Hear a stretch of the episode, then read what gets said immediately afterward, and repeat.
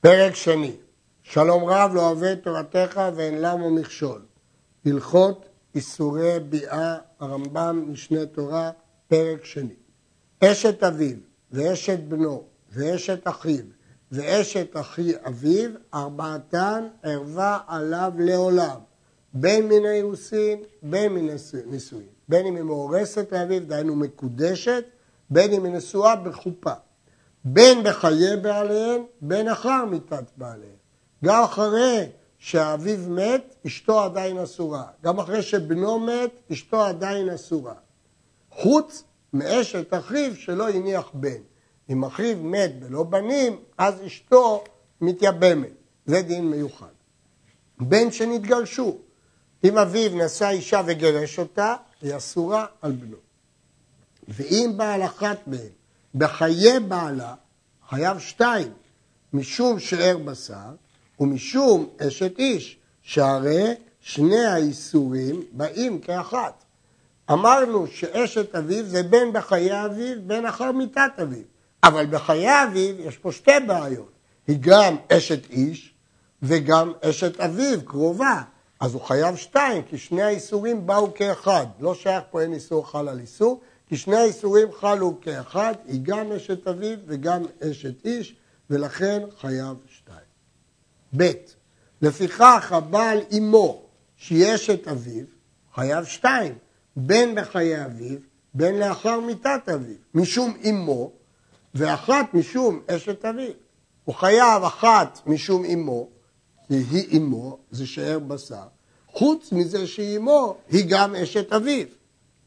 כמובן שיש גם חיוב מצד אשת איש בחיי אביו, רק הרמב"ם פה לא הזכיר, כי הוא כבר הזכיר את זה בהלכה הקודמת. אז הוא חייב משום אמו ומשום אשת אביו, ואם אביו חי, גם משום אשת איש. אחד אחיו מאביו או אחיו מאמו, בין בנישואין, בין מזנות, אשתו ערבה עליו. כשאומרים אשת אחיו, זה בין אם הוא אחיו מאביו, בין אם הוא אחיו באמו, בין מנישואין, בין מזנות. עצם העובדה שהוא אחיו, אשתו ערבה עליו. אבל אשת אחי אביו מן האם, הרי היא שנייה כמו שביארנו. אשת אחי אביו מהאב היא ערבה, אבל אשת אחי אביו מהאם היא רק איסור דה רבנן, שנייה. ואחד אחותו מאביו או מאמו, בין מן הנישואין, בין מזנות.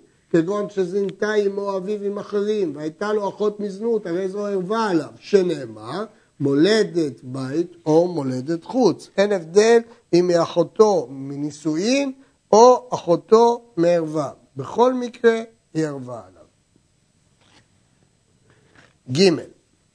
בת אשת אביו, שהיא אחותו, היא ערבה עליו. שנאמר, ערוות בת אשת אביך, מולדת אביך. היא ערווה, היא אחותו. אבל אם נשא אביו אישה, והייתה לה בת מאיש אחר, הרי הבת מותרת לו, שאין זו מולדת אביו. בעצם אין לה שום קשר, זו אחותו חורגת. אין לה קשר, היא לא בת אביו, היא בת של אישה אחרת שיש את זה. והלא משום אחותו הוא חייב עליה, ולמה נאמר בת אשת אביך, לחייב עליה אף משום זה. הרמב"ם מקשה. מה זה בת אשת אביו? אם זה ביתה מאיש אחר, אז היא מותרת לו, התורה לא אסרה אותה עליו.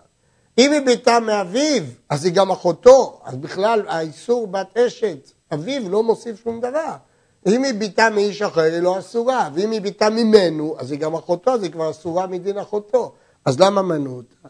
אומר הרמב"ם שהסיבה היחידה שמנעו אותה היא מפני לחייב שני לאווים, גם אחותו וגם בת אשת אביו. אבל בעצם האיסור של בת אשת אביו הוא לא מוסיף מציאות חדשה, היא תמיד גם אחותו.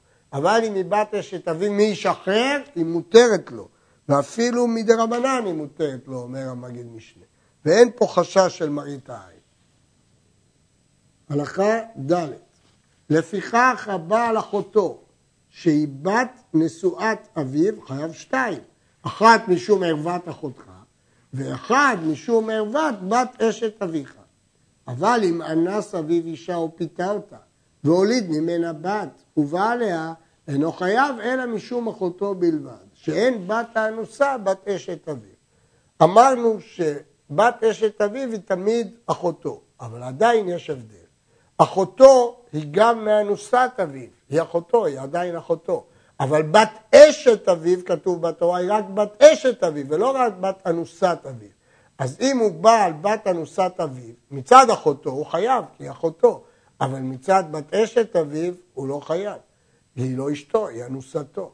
כלומר, לגבי איסור אחותו, גם אנוסת אביו היא אחותו, אבל לגבי איסור בת אשת אביו, רק בת אשת אביו הנשואה לו היא בת אשת אביו.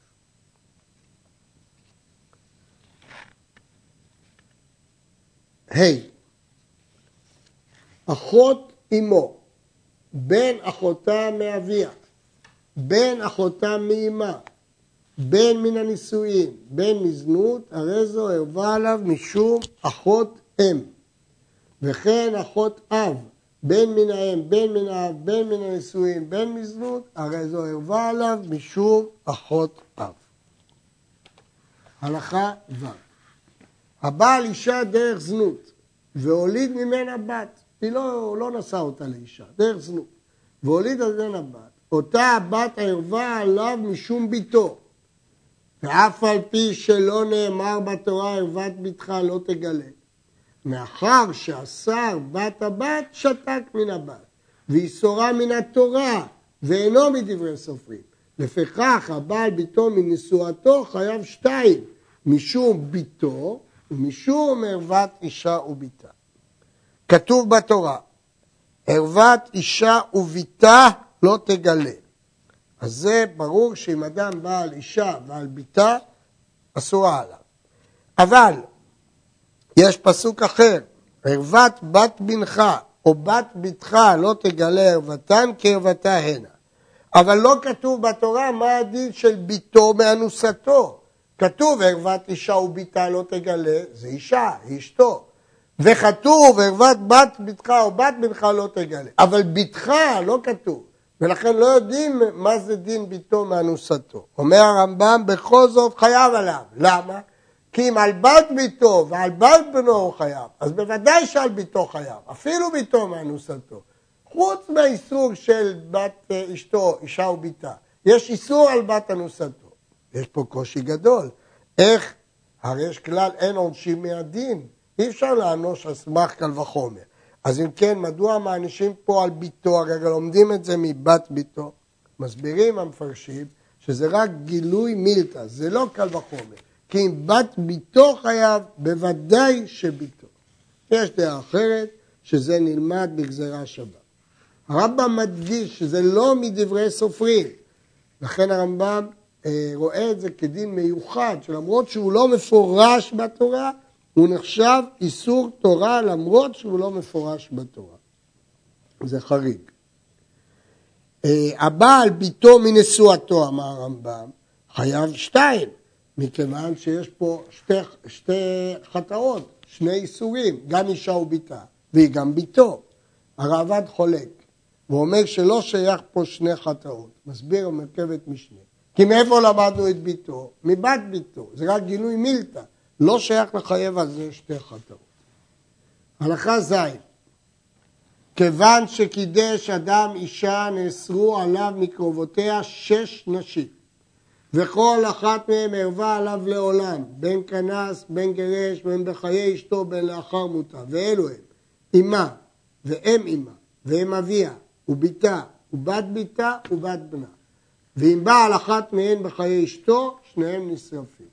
אם כן, אדם שנושא אישה, נאסרו עליו שש נשים הקרובות שלה, אמה ואימה ואם אביה, בתה, בת בתה ובת בנה, בין בחיי אשתו, בין אחר מותה, בין בנישואין, בין אחרי הגירושין, שניהם נשרפים. אם הוא בא בחיי אשתו, שניהם נשרפים. כי הדין של שרפה זה באישה ובתה אה, רק בחייה, אבל בא עליה לאחר מיתת אשתו, הרי אלו בחרט, ואין בהם מיתת דין. שנאמר באש ישרפו אותו ואתן זימה בזמן ששתיהן קיימות, שהן אשתו וזו שבעליה, הרי הוא והערווה נשרפים. בזמן שאין שתיהן קיימות, אין שם שרפה. אם כן, אמרנו ששש עריות אה, חמורות נאסרו על האדם ברגע שהוא נושא אישה, בין בחיי אשתו, בין באחר מיתת אשתו, בין מן הנישואין, בין אחר גירושי אשתו. אבל יש הבדל בעונש. כאשר אשתו חיה, אז הבעל אימה או על ביתה, שניהם בשרפה, אם שתיהן חיות. אבל כשאחת מהן מתה, זה לא בשרפה, אלא בכרת. לגבי חמותו לאחר מיתת אשתו, הרמב"ם סובר שיש כרת, יש ראשונים אחרים שחולקים וסוברים שזה בארור. לגבי בת אשתו, בת ביתה ובת בנה, הרמב"ם סובר שלאחר מיתת אשתו הם בכרת, כמו בחמותו. ראשונים אחרים סוברים שזה דין מיוחד באישה ואימה, אז צריך ששתיהם יהיו חיות. אבל באישה וביתה, או בת ביתה או בת בנה, הם סוברים שהם בשרפה גם אחרי מיתת אשתו. אבל דעת הרמב"ם, נחזור עליה. האריות האלה שנאסרו מחמת אשתו, בין בחייה בין אחר מותה. אבל יש הבדל בעונש. כשהיא חיה, אז היא ואימה או היא ביתה, היא בת ביתה, שתיהן בשרפה. כשהיא מתה, אז הן בכרת ולא בשרפה. וכן, אחות אשתו ערבה עליו עד שתמות אשתו. כאן יש דין מיוחד, שזה רק בחייה, ואישה אל אחותה לא תיקח לצרור, לגלות ערוותה עליה בחייה. אבל אחרי שאשתו מתה, מותר לו לשאת את אחותה. אבל בחייה, בין אחותה מאימה, בין אחותה מאביה, בין מן הנישואין, בין אחותה מזנות, הרי זו ערווה עליו. אז יש שש נשים שהן קרובות של האישה, ויש עוד אחת, אחותה. הרמב"ם הבדיל אותם כי השביעית הזאת זה רק בחיי אשתו. אחרי מיתת אשתו מותר לו לשאת את אחותה. י. עבר ונאף עם אחת משבע הנשים אלו, קרובות של אשתו, בין בשגגה, בין בזדון, אף על פי שהוא והנואפת במיתת בית דין ובחרד, לא נאסרה אשתו עליו. אם הוא נאף עם אמה או עם בתה, לא נאסרה אשתו עליו. יש לו עונש, כרת, מיתת בית דין, אבל לא נאסרה אשתו עליו. חוץ מאחות ארוסתו, שהיא אוסרת אשתו עליו, כמו שביארנו בהלכות גירושין. יש דין מיוחד יוצא דופן בארוסת, אחות ארוסתו, שהרמב"ם בהלכות גירושין פרק י' הלכה ח' קטן, שאם היא הלכה למדינה אחרת ושמעה שמתה ונשאה אחותה ואחר כך נודע שלא מתה, שתיהן צריכות ממנו גט. מדוע אוסרים אותה עליו, את אשתו עליו? כי אנשים יגידו אילולא שקידושין שלו לא היו על תנאי, הוא לא היה נושא את אחותה. ולכן אם נתיר לו לחזור לאשתו הראשונה, יגידו כולם שהוא מקדש אותה עכשיו ויחשבו שאחות גרושתו מותרת. כמובן שהדין הזה הוא דווקא בקידושין ולא בזנות. לפיכך הרמב"ם השיג, הרייבד השיג, שמדברי הרמב"ם משתמע שכל הבעל אחות אשתו אוסר את אשתו עליו. וזה לא נכון, כיוון שזה רק אם הוא נשא אותה, כי אז יש את החשש שהגמרא אומרת. נדגיש, המגיד משנה פה אומר כלל עקרוני, שהרמב"ם מסכים עם הרייבד, שהוא מדבר רק בנישואין, מניין לנו? כי הוא אמר, כמו שביארנו בהלכות גירושין, וכאן קובע המגיד משנה כלל. אם הרמב"ם אומר כמו שביארנו, הוא רק מפנה אותך. אבל אם הוא אומר כמו שביארנו בהלכות גירושין, כוונתו עיין שם ותראה את הפרטים. והפרטים שכתובים שם הם כמו דברי הרייבד, שזה רק שיש את החשש שאנשים יאמרו. ולכן הרמב"ם לא מוקשה כאן, כיוון שהוא בעצמו שלח אותנו להלכות גירושים. הלכה י"א הבועל אישה דרך זנות, הוא לא נשא אותה לאישה. לא נאסרו עליו קרובותיה, אמה ובתה ואחותה והם שבע אנשים שאמרנו. מדין תורה, כיוון שזה רק זנות, לא נאסרו עליו. אבל חכמים אסרו על מי שנאף עם אישה לישא אחת משבע אנשים קרובותיה כל זמן שהזונה קיימת. מפני שהזונה באה לקרובותיה לבקר אותה, והוא מתייחד עמה וליבו גס בה ויבוא לידי עבירה שיבוא לערווה. אם הוא זינה עם אישה ונתיר לו לשאת את אחת מהקרובות שלה, הזונה הזאת תגיע אליו והוא יזנה איתה שוב ואז זה כמובן יהיה איסור ערווה כי היא קרובה של אשתו. ולכן אסרו חכמים לשאת את הקרובות של מי שהוא זינה אותה. ולא עוד, אלא אפילו נטען על אישה, היה חשוד שהוא זינה עם אישה. הרי זה לא יישא אחת מקרובותיה, לא את אחותה ולא את אמה ולא את בתה, עד שתמות זו שניתן עליה. ואם כנס הקרובה שזנה עם קרובותיה, לא יוציא. כיוון שזה רק איסור מדי רבנן, זה רק חשש מדי רבנן, אז לא יוציא. מי שניתן על הערווה, או שיצא לו שם רע עמה, לא ידור עמה במבוי אחד, ולא ייראה באותה שכונה. ומעשה באחד שהיו מרננים אחריו עם חמותו, והיכו אותו חכמים מכת מרדות מפני שעבר על פתח ביתה. הדין השני של הרמב"ם, הוא מופיע בגמרא, מעשה באחד שריננו עליו עם חמותו, אסרו חכמים אפילו להתקרב לפתח ביתה. מדוע? כיוון שהוא חשוב. הרמב"ם הסיק מכאן שכל מי שנטען על העבירה או שיצא לו שם רע, לא יגור איתה במבוי אחד ולא ייראה באותה שכונה. אומר הרעב"ד שההשוואה הזאת של הרמב"ם זה המחבר ממשל משלים והם רחוקים מאוד.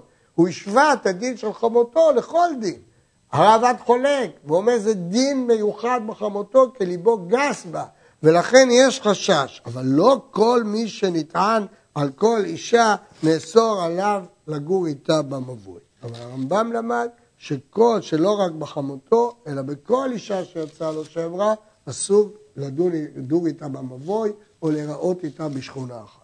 הלכה י"ג הבעל אישה וביתה דרך זנות, או על אישה ואחותה וכיוצא בהם, הרי זה כמי שבא על שתי נשים נוכריות, שאין לעשות ערווה זו עם זו, אלא בנישואין, לא בזנות. מה שאמרנו, שערוות אישה וביתה, זה דווקא באישה שנישאה לו, אבל לא בזנות. וכן אם אנס אביו או בנו או אחיו או אחיו אישה או פיתה אותה, הרי זה מותרת לו וישאנה. שלא נאמר אלא אשת ואין כאן אישות. אז גם לגבי אשת אביו, כלתו, כל הדינים האלה זה רק שהיא אישה, לא בזנות ולא בפיתוי. אביו ובנו שנשא אישה. הרי זה מותר לישא ביתה או אמה כמו שבארנו. אם אביו נשא אישה, לבן מותר לשאת את ביתה או את אמה, אין, אין בעיה בזה, כמו שבארנו. ומותר לאדם לישא אשת בן אחיו, ונושא אדם אישה ובת אחותה, או בת אחיה כאחת. ומצוות חכמים שיישא אדם בת אחותו, והוא הדין לבת אחיו, שנאמר, ומבשרך לא תתעלם. פני הסביר שיש עוד תועלת שהאהבה הטבעית המשפחתית תצטרף עם האהבה של הבחירה בין איש ואשתו ובהתחבר שתיהם יהיה האוהל נכון ויהיה שלום בבית. כיום כתבו האחרונים בציץ אליעזר שנישואי קרובים אינם נהוגים מפני שהדבר מגביר את הסיכונים לפגמים גנטיים ויעוין בציץ אליעזר שם אם זה כלול בצוואת רבי יהודה החסיד ועד כמה. בוודאי שאם יש סכנות בריאותיות אז בוודאי שהסכנות הבריאותיות מונעות לנו את הדין הזה של בשרך לא תתעלה.